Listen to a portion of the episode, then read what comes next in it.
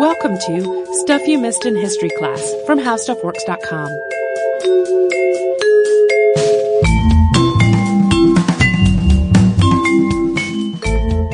Hello and welcome to the podcast. I'm Tracy V. Wilson. And I'm Holly Fry. So the Piltdown Man, one of the world's most uh, infamous instances of scientific fraud. And in August of 2016, which is this year, researchers published a paper in Royal Society Open Science that concluded that it was the work of a single hoaxer. So rather than rolling that into our unearthed episodes, which are just around the corner, we are doing an entire unearthed episode just on this. Uh, we are going to talk about the Piltdown Man, how this hoax played out, and what exactly was unearthed in this newly published paper that inspired us to do this episode. Yeah, it's something we've gotten lots of requests for over the years. Yes. And, and for me, I've sort of had it on the I'll get to that one day maybe list. Mhm. And now this is a time when I can be proud of my procrastination because it enabled this cool thing to come out. Well, and what, what is, uh, a, one of the things that's intriguing to me is that I literally wrote this on the list in August. Right. That it has, I have been planning to do this episode right now as of August. And now it seems particularly relevant because it is such a cautionary tale about not just uncritically observe absorbing things that are announced as news. yeah. the whole time I was working on this outline, I was like, this is, this feels like we just need a reminder. Yeah. so to make sense of why the Piltdown hoax even happened in the first place, we actually need to go all the way back to Charles Darwin's publication of On the Origin of Species in 1859. The full title of that particular writing is On the Origin of Species by Means of Natural Selection or The Preservation of Favored Races in the Struggle for Life. And this details Darwin's theories of evolution by natural selection, which are at the foundation of evolutionary biology. When he published this book, Darwin knew that one type of evidence that would really support his theories was in relatively short supply, and that is transitional fossils. These are fossils that have some traits belonging to an older species and some belonging to a more modern species. And transitional fossils are physical evidence of an intermediary evolutionary step that demonstrates how life is changing over time. One famous example of a transitional fossil is Archaeopteryx. It's got some features that are more like a reptile and others that are more like a bird. And today it's viewed as a transitional fossil between non-avian dinosaurs and modern birds. Darwin knew that people would try to discredit his work because at that point in history, not that many transitional fossils had been found. Archaeopteryx, for example, would not even be discovered until 1860, and a lot of people at that point described it more as the first bird rather than as a transitional fossil.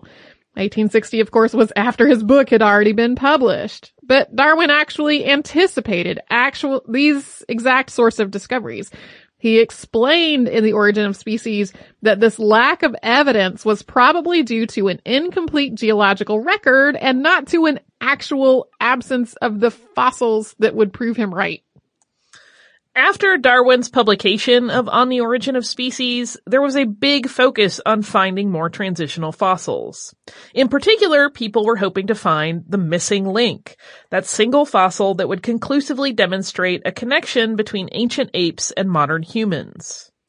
Today, we know about lots of transitional fossils that detail the progression of all kinds of life. We have transitional fossils in the evolutionary family trees of birds and fish and whales and horses and elephants and on and on. I literally could just randomly name animals all That- day. That's the 30 minute podcast episode is just Tracy saying animal words. It starts to sound like the list of what they were eating in Monty Python and the Holy Grail. So In terms of human life, the idea of a single missing link between ancient hominids and modern humans has really vanished under the weight of a lot of individual transitional fossils that add up to a human family tree that's full of forks and branches. It is not a single linear one lane road that starts on ape and ends on human connected with one magical quote missing link fossil. It's a lot more complicated than that. Yeah. Uh, in 1912, though, the missing link would have been an earth-shattering, groundbreaking, and career-making discovery, and that is what brings us to Piltdown Man. In February of 1912, Sir Arthur Smith Woodward, keeper of geology at the British Museum, now called the Natural History Museum, got a letter from Charles Dawson. In addition to being a solicitor, Dawson was an amateur archaeologist and he said he had found something very exciting in some gravel beds in Piltdown, Sussex. According to Dawson's account, he had noticed that a road where he lived had been repaired with some odd flints, and he traced the flints to their source, which turned out to be a shallow gravel bed. While talking to the workers there, he learned that they'd dug up something they described as, quote, like a coconut, and that they'd thrown the pieces away. Dawson dug these fragments out of the trash and found that they were part of a skull. And over the next couple of years, he'd gone back to the pit and found several other pieces of skull and jawbone before finally writing his letter to Smith Woodward. Uh, these skull fragments and jawbone he described looked somewhat human, but not exactly. In his letter, he compared his discovery to a jawbone that had been discovered by a workman in a sand pit near Heidelberg, Germany in 1907, which had been named Homo heidelbergensis in 1908. Homo heidelbergensis had some features in common with Homo erectus and others in common with modern humans or Homo sapiens. Dawson said his discovery qu- would quote rival H. heidelbergensis in solidity. Dawson and Smith Woodward kept quiet about this find at first, as they did some more digging at the pit. And then they presented their findings to a packed meeting of the Geological Society of London on December 18th of 1912. They had an ape-like mandible or jawbone. Two of its molars were in place and had significant wear. And then there were pieces of the brain case of a skull, which seemed a lot more human than the mandible did. They had also found some stone tools and fragments of other non-human mammal fossils. Their coloring was comparable to that of the gravel bed, and the conclusion was that these fossils were at least 500,000 years old. Regarding their presentation, A.C. Haddon, writing in the journal Science, said, quote, Mr. Dawson gave an account of the finding of the specimens, the nature and, ge- and geographical and geological position of the gravel bed, and Dr. Smith Woodward described the remains in a most excellent manner. Haddon went on to write, quote, There can be no doubt that this is a discovery of the greatest importance and will give rise to much discussion. It is the nearest approach we have yet reached to a missing link. Probably few will deny that Eoanthropus dawsoni is almost, if not quite, as much human as simian. I'm just gonna say we are guessing on how that is pronounced because it seems like no one knows. so Eoanthropus dawsoni is what they named their find, and that means Dawson's Dawn Man, which is not self-congratulatory at all. I mean, I know often scientific names of things are named after the person who found or discovered or put them in a taxonomy or whatever, but like Dawson's Dawn Man just seems particularly backpatty. Yeah. Uh, in 1913 and 1914, excavations continued at the gravel pit where these first fossils had reportedly been recovered. And these excavations unearthed some other evidence as well. There was a canine tooth which had some features in common with ape teeth and others in common with modern human teeth. They also found a carved slab of bone that became known as the cricket bat because it was roughly shaped like one. Although Dawson did keep excavating, or at least saying he was excavating, the start of World War One meant that it took place on a much smaller scale. He sent a couple of postcards to Smith Woodward saying that he had found some other fossils and other sites not far away from that first find. But otherwise, this was really the end of the discoveries at Piltdown. And then Dawson died in 1916. A lot of scientists were very excited about the Piltdown discoveries, understandably.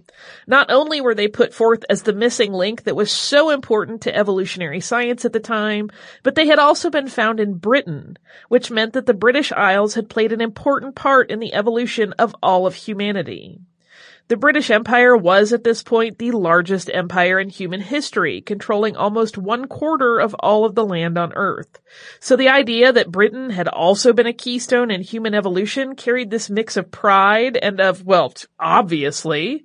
Yes, people were quite ready to believe that Britain was actually the birthplace of the human, uh, the human species. So Although it was not universally accepted, the Piltdown Man played a major role in scientific thought about human evolution for about the next 40 years. More than 250 papers and monographs were published about it, and it was cited in more than 70 publications. So it was a pretty big deal, and it was also completely made up, which we're going to talk about after a sponsor break.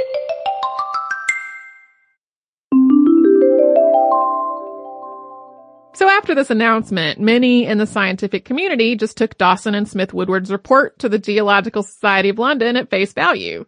The original pieces of these specimens were locked away in storage for safekeeping, but casts of them were made to share with researchers who wanted to do further study. A lot of the early scientific debate about these specimens didn't even consider the basic question of whether they were authentic at all. Instead, it was about things like whether Smith Woodward's interpretation of the skull was correct. He had made a reconstruction of the skull based on nine fragments that had initially been found. The resulting skull had a capacity of about 1076 cubic centimeters. Two other anatomists and anthropologists disagreed about whether Smith Woodward's re- reconstruction was accurate. Sir Arthur Keith of Scotland was on one side of this debate and Sir Grafton Elliot Smith of Australia was on the other. Keith made his own reconstruction, which had a capacity of about 1500 cubic centimeters or about the same as a modern human skull, which prompted Smith Woodward to revise his original reconstruction. Smith, on the other hand, came to different conclusions, insisting that the original 1076 cubic centimeters was a lot more correct. These all had to do with basically how the skull pieces were lined up and what parts of the skull bones people thought they were from. Like, you think of your skull as one solid piece, but it's actually several pieces connected by sutures. So the question was whether these nine fragments of skull were being correctly used to make a reconstruction, not whether they were actually from a prehistoric human. There was also a lot of talk about whether the canine tooth that was found later was really part of the same mandible or not. But there was no talk about whether any of these pieces were actually genuine. Basically, a big chunk of the scientific literature surrounding this find just was credulous and uncritical from the start. And to be fair, many of the technologies that we use to authenticate the age of fossils today were not invented yet, and they would not be for more than 20 years. And also, a lot of the other fossil evidence today that we know about that shows that hominids developed more human-like jaws before they developed, developed bigger brain cases those had not been discovered yet either, so they didn't really have things to compare them to. But even so, a lot of people studying this find simply took for granted from the beginning that it was legitimate, and they framed their study from there. Like the quote popularized by Carl Sagan, extraordinary claims like, I found the missing link in a gravel pit in Piltdown require extraordinary evidence, and that just was not present here. This uncritical acceptance that the Piltdown Man was real was certainly not completely universal, especially as time passed and people had more opportunities to study it. For example, American zoologist Gerrit Smith Miller published, quote, The Jaw of the Piltdown Man in Smithsonian Mis- Miscellaneous Collections in 1915, in which he concluded that the skull fragments did come from a real human skull, but that the mandible came from an extinct species of chimpanzee. Writing in American anthropologist William K. Gregory later published an analysis of the molars, which concluded, quote, I believe that Mr. Miller is fully justified in holding that the lower molars of the Piltdown jaw are those of a chimpanzee and not of an extinct genus of hominidae.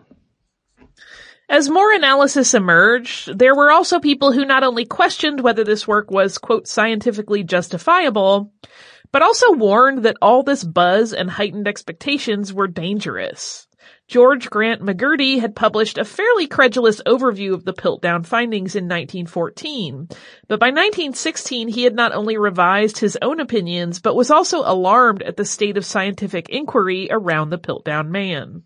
In the journal Science, MacCurdy outlined a range of doubts, criticisms, and skeptical inquiries that had come in from the United States, Britain, France, and Italy, among other places, and he included this warning, quote, has not this dazzling combination blinded the discoverers and indirectly some of their colleagues even at a distance because of the high pitch of expectancy to which recent discoveries in the prehistoric field have, not without reason, contributed? Under the circumstances, such blindness, if only temporary, would be pardonable and comparatively harmless. But serious danger lurks in the possibility of its persisting long enough to become an obsession and a hindrance to future progress in this particular field. And that's exactly what was happening.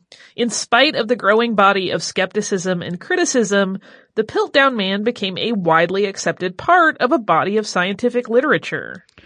Things started to unravel a little about a decade after the Piltdown discovery. First, in 1926, it was discovered that these gravel beds where the fossils were found were not old enough to contain 500,000 year old fossils. Whoops. uh, then, starting in the 1930s, paleontologists started finding other hominid fossils in other parts of the world and they seem to suggest an evolution of human life that was taking place primarily in Africa and Asia, and as we noted earlier, that the jaws were becoming more human-like before the brain cases and not the other way around. It made less and less sense that some critical moment in human evolution had happened on some tiny islands off the northwest coast of Europe, following a totally different pattern from what was being discovered elsewhere. But even so, a sizable chunk of the scientific community carried on believing that the Piltdown specimens were genuine.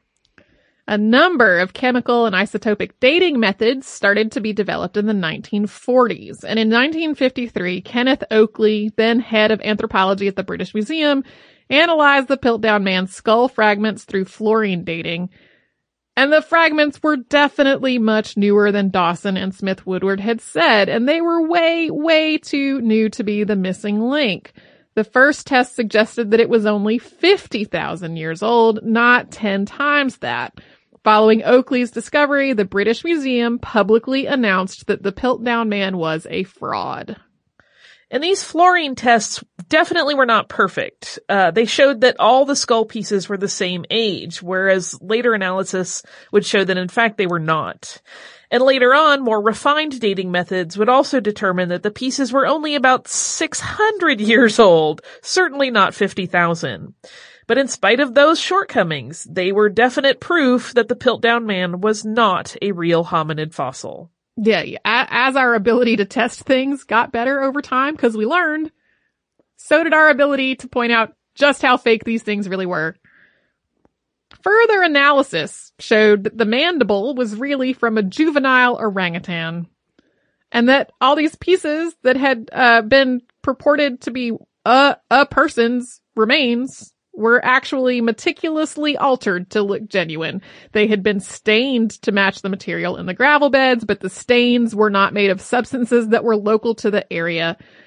The molars had also been artificially worn down to look natural, and then other mammal fossils that were found in the same area were actual genuine fossils, but they were not from species that actually lived in Piltdown.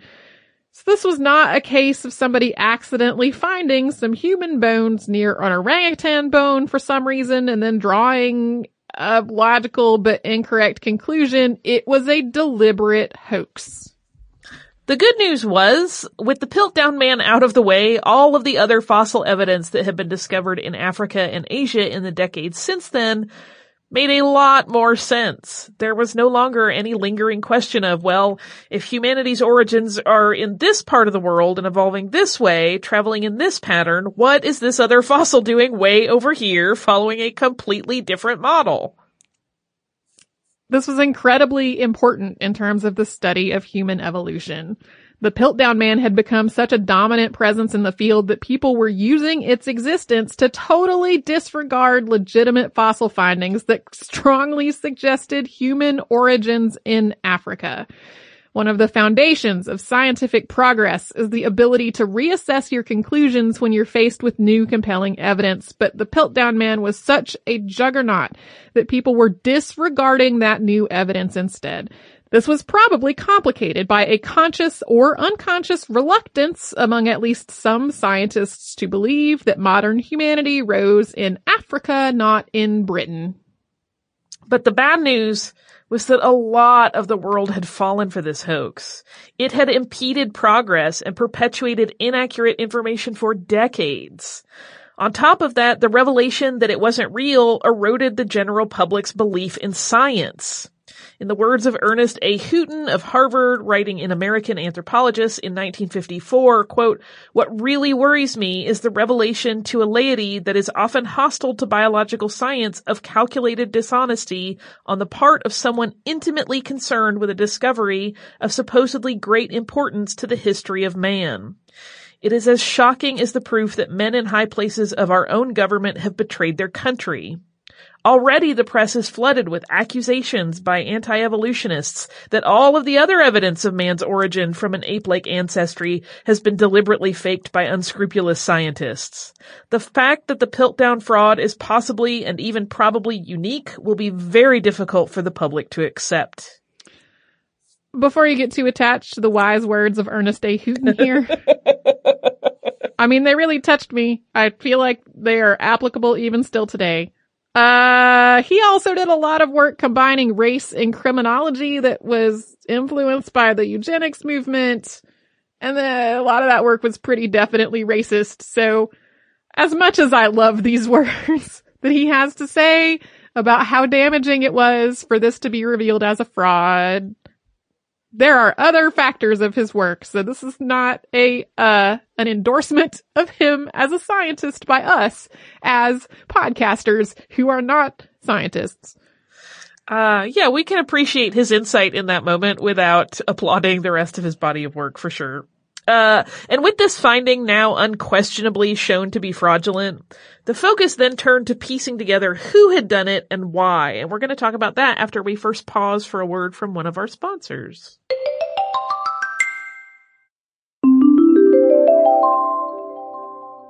In the years after the Piltdown Man was shown to be a hoax, many, many theories were put forth about the potential culprits. A lot of the attention has been on Dawson himself. After all, he was the one who reported the findings in the first place, and he was instrumental in the announcement and the initial investigations. He may have hoped that such a profound discovery would earn him admission into the Royal Society. A couple of people who either knew or worked with Dawson were citing, cited as possibilities as well, including Samuel Woodhead and Pierre Teilhard de Chardin, the latter was the one who actually uh, found that canine tooth. Even though he played such a huge role, most people did not suspect Sir Arthur Smith Woodward, believing him to have been an unwilling dupe or one of the intended targets since his reputation would have been ruined if word had gotten out while he was still alive. Sir Arthur Keith, whose paper on the skull reconstruction we talked about earlier, was also suggested as a suspect. One of the most famous suspects, at least outside of the world of scientists, was Sir Arthur Conan Doyle, who knew Dawson, had an interest in this type of thing, and lived nearby. In That's 19- a weird set of criteria to say somebody is a suspect. I mean, there were, like, apparently there were people who were like, he just wants to destroy the evolutionists. Right. That's some seriously circumstantial stuff that's getting pieced together. Yeah. Flimsy circumstantial stuff.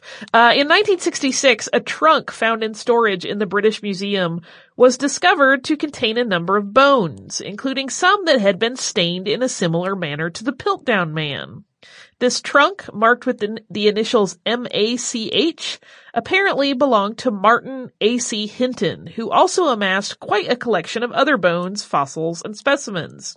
He had been working as a volunteer at the museum in 1912, and he became its keeper of zoology in 1936.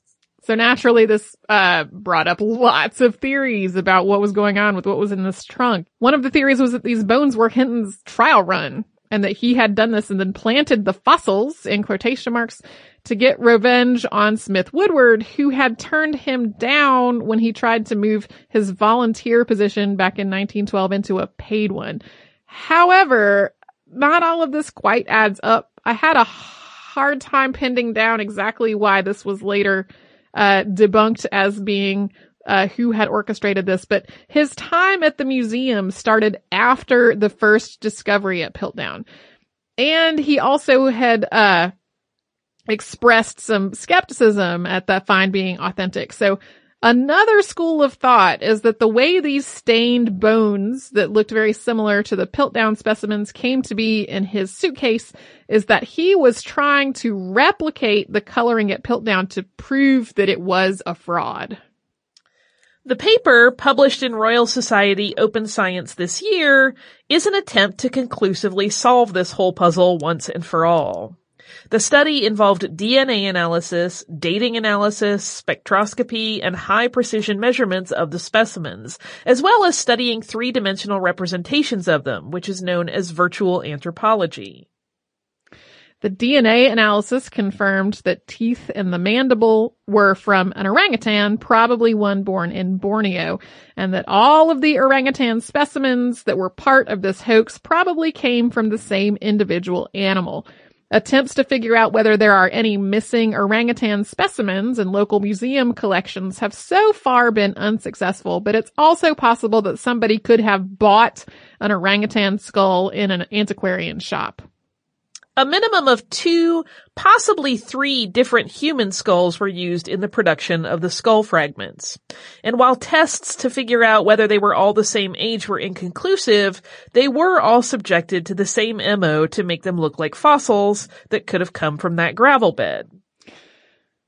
And there was dental putty used to hold the teeth in place in the mandible and to hold the gravel and pebble plugs in place uh, with these materials being similar to the sediment that was at the Piltdown dig site, that this discovery of dental putty was not new to this research that was just published. Like people knew about the dental putty way before, which like continues to make me question why in 1912 nobody was like, this looks glued on. right?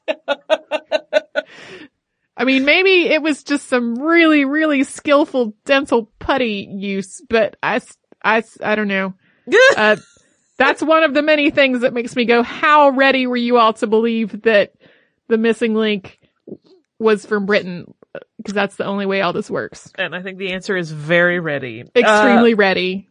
The team concludes that given the consistencies in the MO and the limited number of total specimens, the Piltdown Man was probably the work of one forger, most likely Charles Dawson, possibly trying to further his own scientific career, which, given that he died in 1916 at the age of 52, just four years after the first announcement, clearly did not quite work out for him.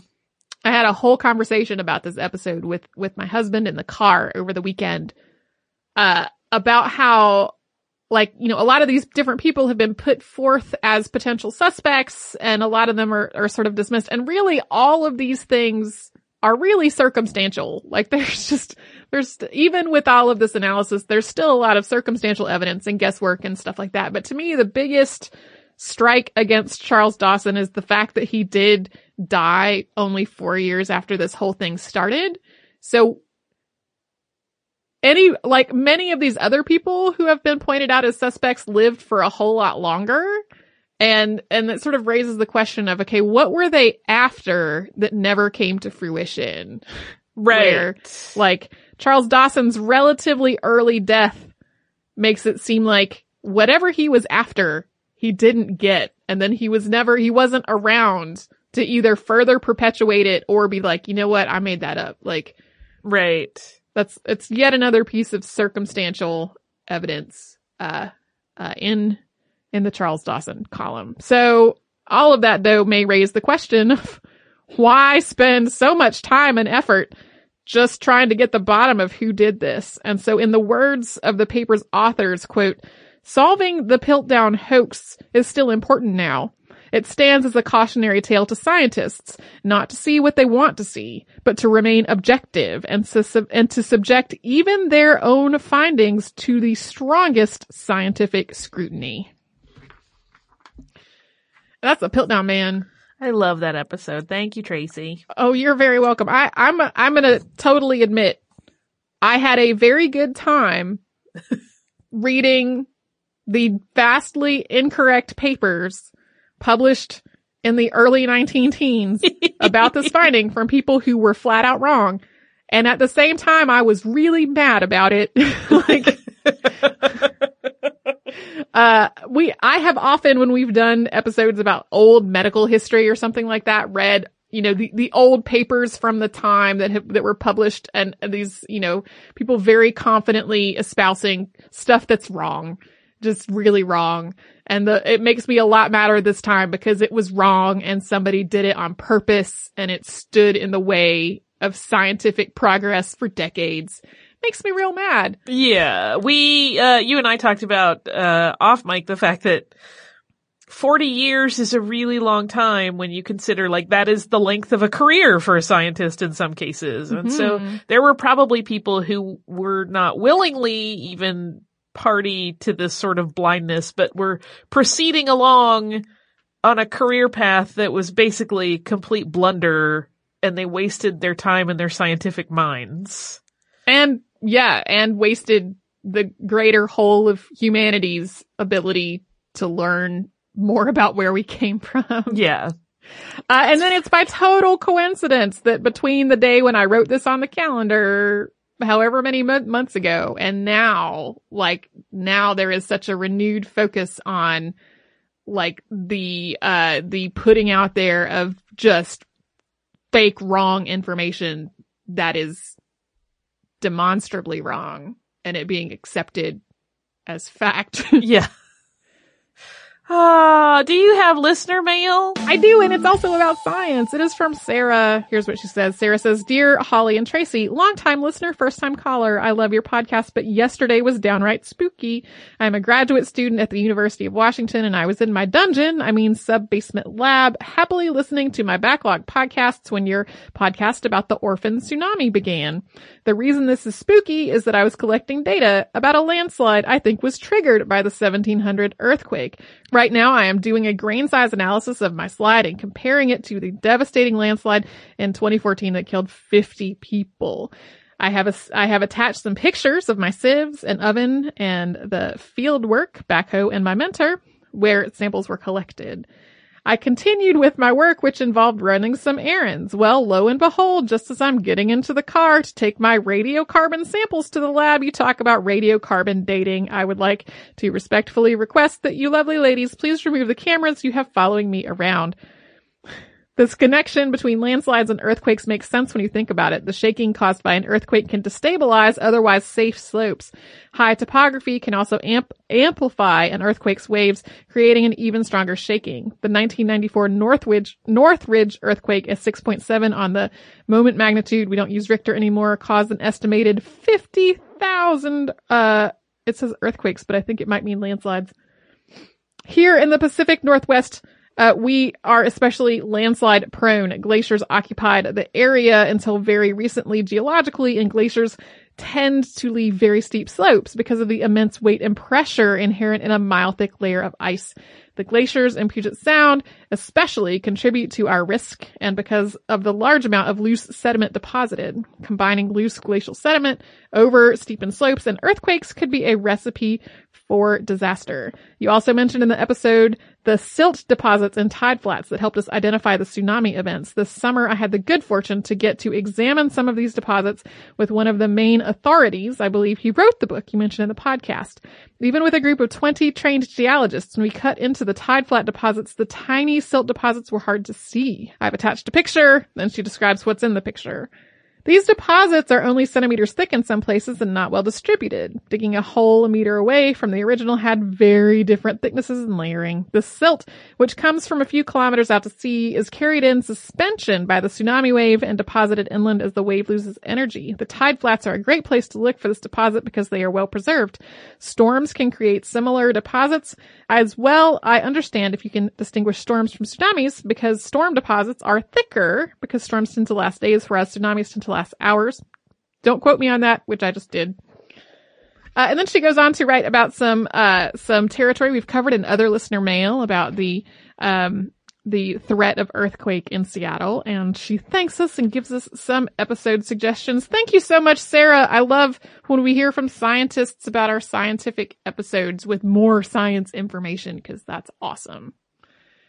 Uh, if you would like to write to us about this or any other podcast, we're at historypodcast at howstuffworks.com. We're also on Facebook at facebook.com slash history and on Twitter at History.